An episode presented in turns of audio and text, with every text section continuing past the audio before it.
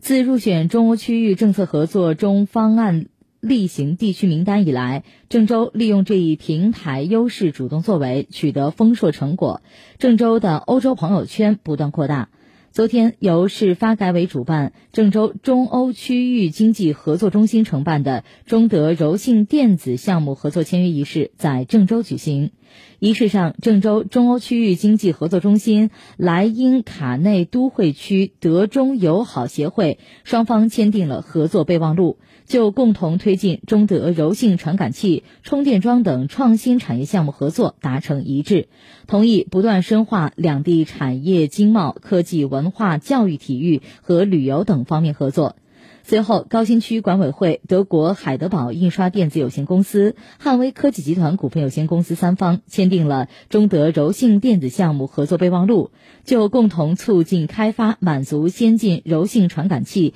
仪器和物联网解决方案技术的需求等方面达成合作意向。